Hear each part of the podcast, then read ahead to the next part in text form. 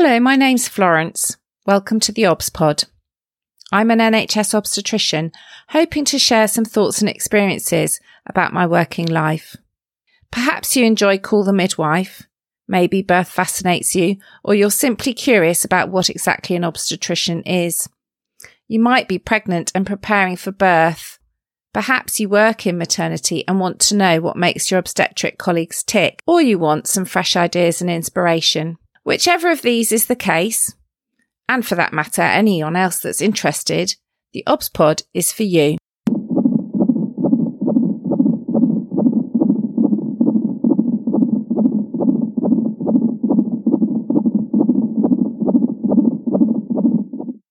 Episode 133 FGM Female Genital Mutilation. This episode has come to life because of a request from Joanna, who's a midwifery lecturer in Birmingham. She told me that she shared her podcast with her student midwives, and she wondered if I would do an episode on FGM. And apologies, Joanna, because it's taken me quite a long time. But here we go. I'm hoping that this episode will be useful, both for maternity staff, but also for women that have experienced FGM. But I am also aware that discussing it could trigger some people. So please only listen to this if you feel ready and able to take it in.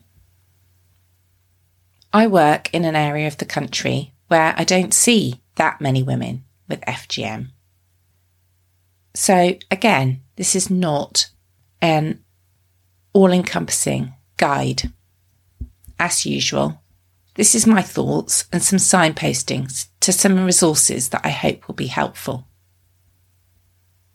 I think we should start by talking about what FGM is and what is the scale of the problem. There is a really good e learning for health module, actually. And to brush up my knowledge for this episode, I worked through it this week.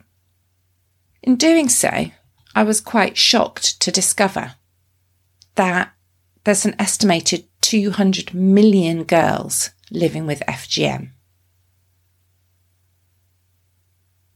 And these girls or women are mainly from 29 different countries in Africa, although FGM is practiced in other parts of the world as well. And there's a huge variation in rates across Africa, from less than 5% in some countries to 90 to 100% in others. That's global.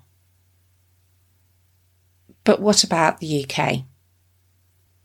In the training, there's some data that around 1.5% of women giving birth in the UK have had FGM. It's a little out of date because that's from 2008 but that equates to over 137,000 women affected in the UK.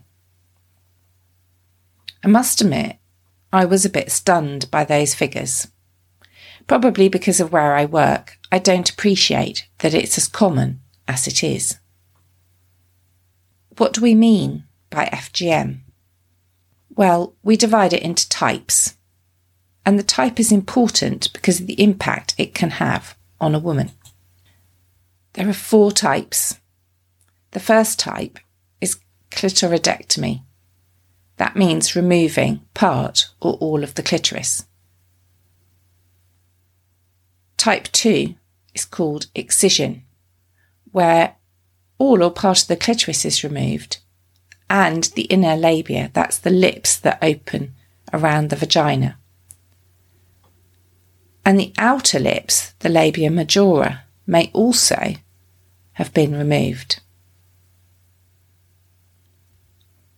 Type 3, infibulation, is actively narrowing the vaginal opening by creating a seal. This is formed by cutting and repositioning the labia. And type 4 is other harmful procedures to the female genitals, including pricking, piercing, cutting, or scraping or even burning the area. So there's quite a lot of variation in what we describe as FGM. And there's also considerable variation in what age it may be done at. 50% will be done between birth and five years as a very young child. The rest will be done between 5 and 15 years. FGM is important in the physical care of the women we look after. Yes, we have to remember that FGM is illegal in this country and it's also illegal for a child to be taken abroad for this practice to be undertaken. But first and foremost, we're health practitioners. Our duty is to the care of that woman in front of us.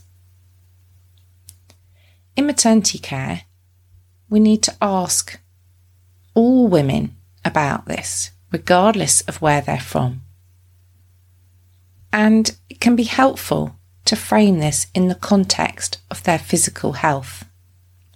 As emphasised by one when I spoke to her in the City of Sanctuary episode. Her midwife addressed it in a sensitive way because one wasn't aware that this was illegal or that this was unusual in the UK. But addressing it through her physical needs of we're going to care for you and look after you in pregnancy made her able to understand that this was an important examination. Women that have had FGM may have physical complications as a result, both in the immediate time of having had the FGM, but also later on at the point at which we are likely to meet her in maternity care. She may have chronic pain from the procedure. She may have an increased chance of urinary tract infections. And she may have sexual dysfunction, sexual problems, problems with being touched in her genital area, and also the effects of trauma on her mental health. Therefore, whilst we need to ask the question, we also need to do so in a sensitive, caring, and compassionate fashion. For me, the consultation is slightly easier because the midwives have had that first conversation at booking. When a woman comes to me, it's already been flagged to me by the midwife that she may be here to discuss FGM. Although, in my experience, it's not always the case that the woman realises that's why she's been sent to see me. So the same sensitivities and care and communication of course, apply, just as they do in any interaction. I find it hard to broach with women the fact that it's illegal because, as well as having a physical duty of care, we have to think about the unborn baby. What if that baby's a girl?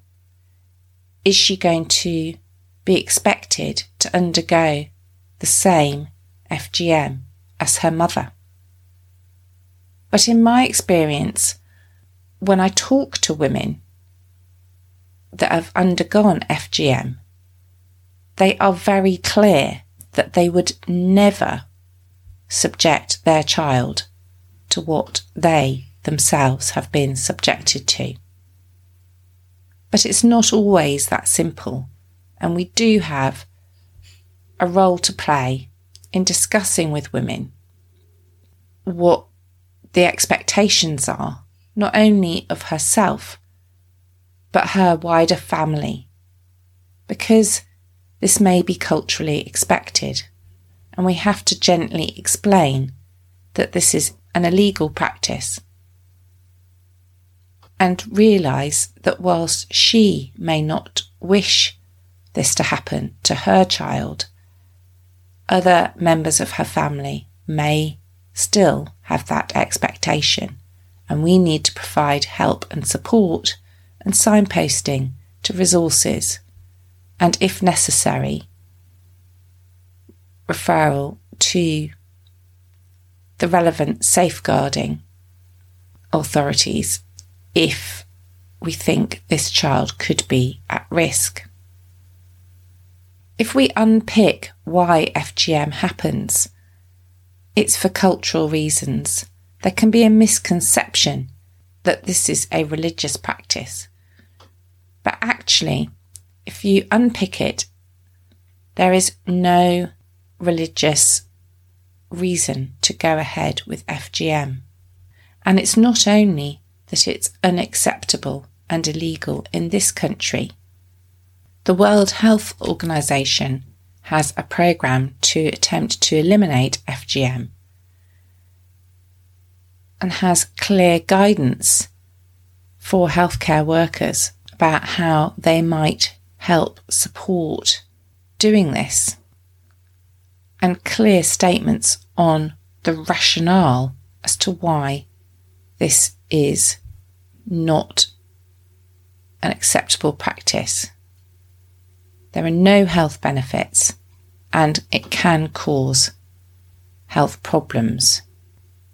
Their resources are printed in a range of languages and it may be helpful to share this information and talk through it with women if they are feeling like this is something that is UK based only and a lack of understanding by us of their cultural background. Let's imagine now I've got a woman in front of me who's been sent to see me because she has FGM. I need to examine her because I need to establish what degree of FGM she has but it can be difficult to broach the topic. And we also need to be careful about language. FGM, female genital mutilation, that's not something that is easy to talk about. Mutilation brings a value judgment. And I also have to bear in mind that the woman in front of me, English may not be her first language.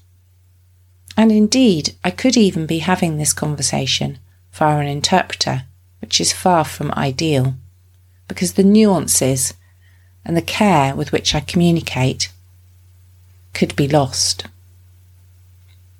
Women may describe it as being cut or cutting or a special ceremony. So I will probably start the conversation by saying that the midwife noted that she had been cut at some point in the past and that I need to know a little bit more so I can be sure that she's okay and safe during her pregnancy and that this isn't going to have an impact on her pregnancy or giving birth to her baby, particularly if it's her first baby.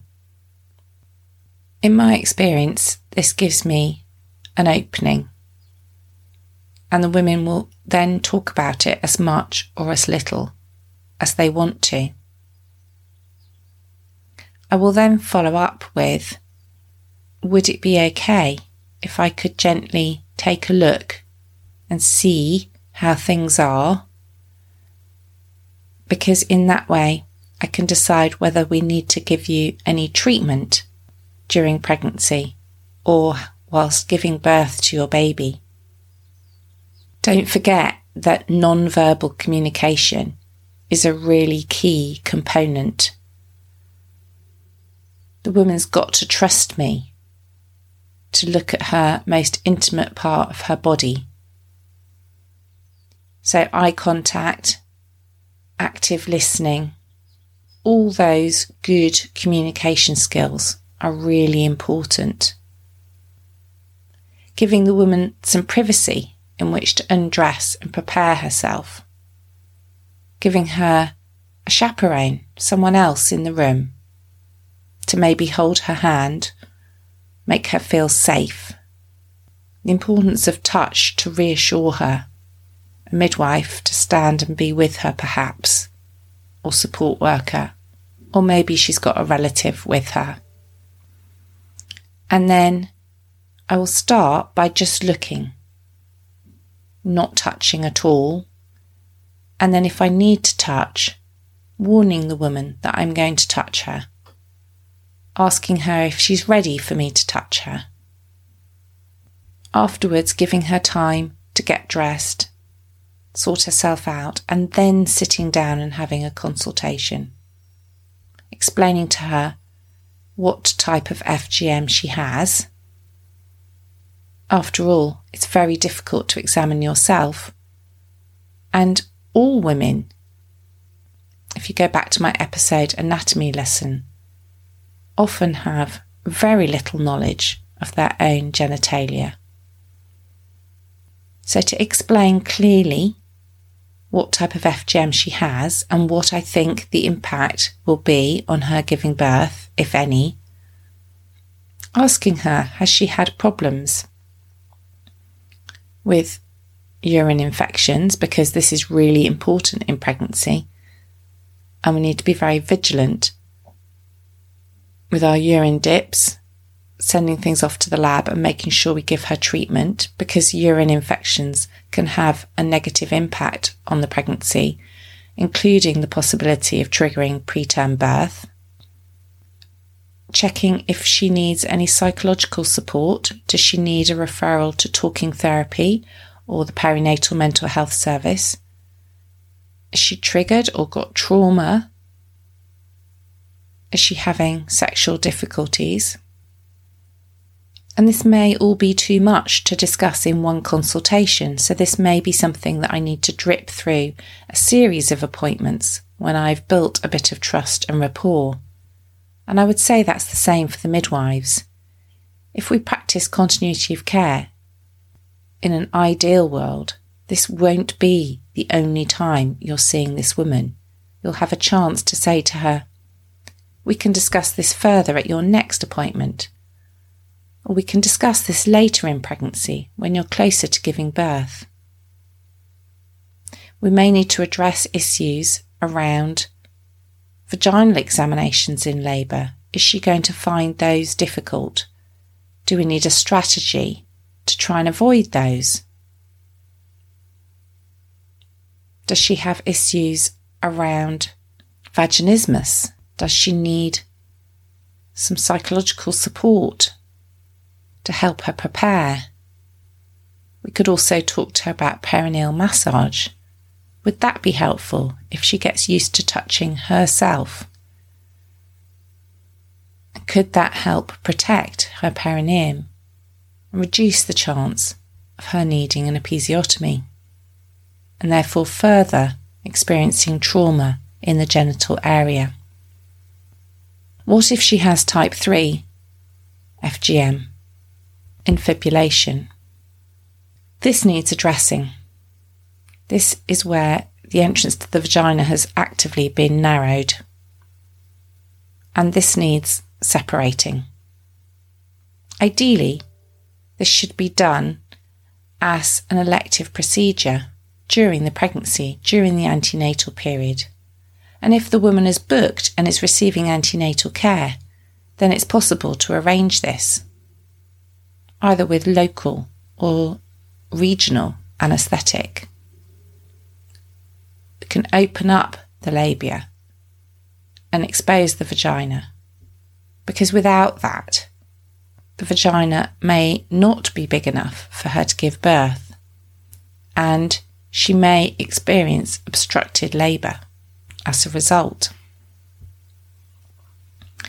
If, however, a woman has just arrived in this country or booked late for whatever reason, she hasn't been seen in the antenatal period and she presents in labour, then this may need to be undertaken in second stage with appropriate pain relief. This is called deinfibulation. It's not a reversal of the FGM because the tissue that's been removed cannot be replaced and it will not undo the damage that's been caused. But it is reopening up the vagina, opening that scar tissue. This may help her pass urine effectively, or have sex, or be able to birth her baby. What's my zesty bit? I think my zesty bit is for health professionals. There's lots of really good training on this. It's not unexpected that we might feel that this is a difficult topic to talk about.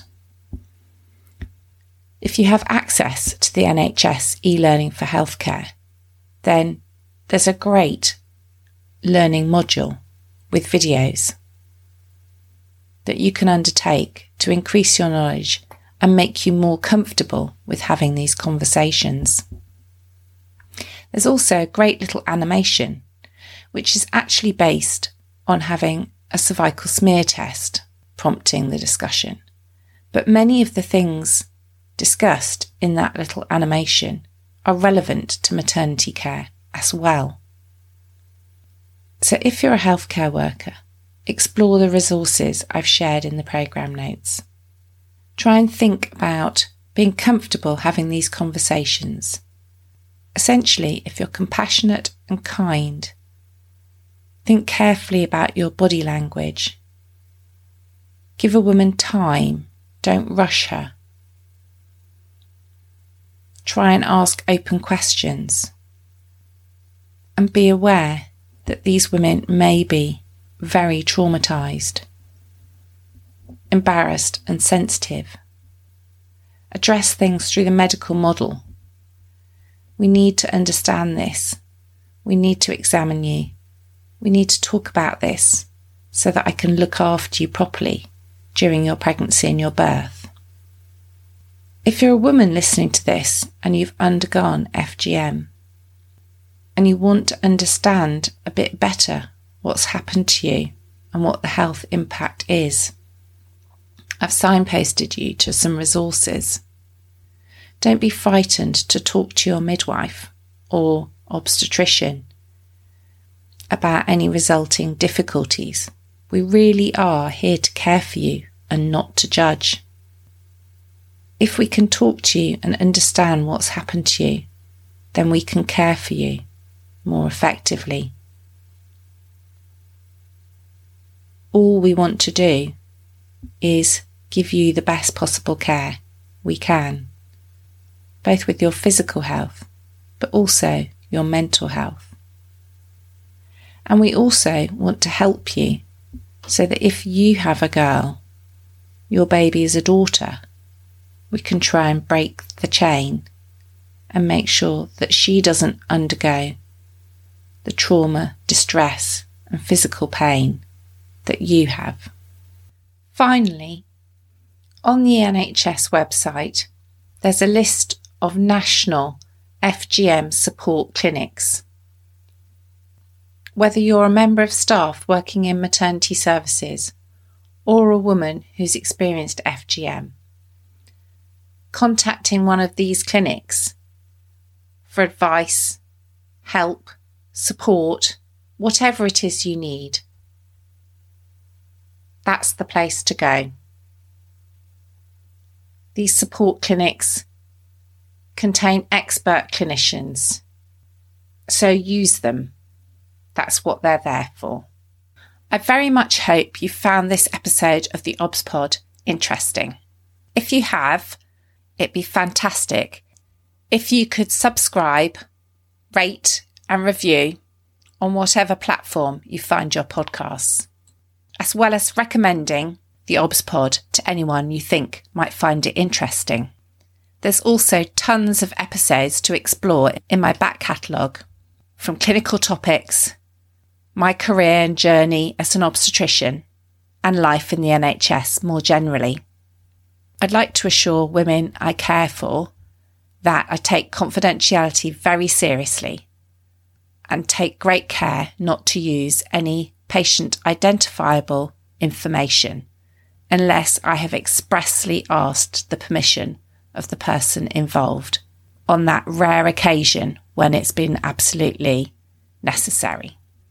If you found this episode interesting and want to explore the subject a little more deeply, don't forget to take a look at the programme notes where I've attached some links. If you want to get in touch to suggest topics for future episodes, you can find me at the OBSPod on Twitter and Instagram, and you can email me theobspod at gmail.com. Thank you for listening.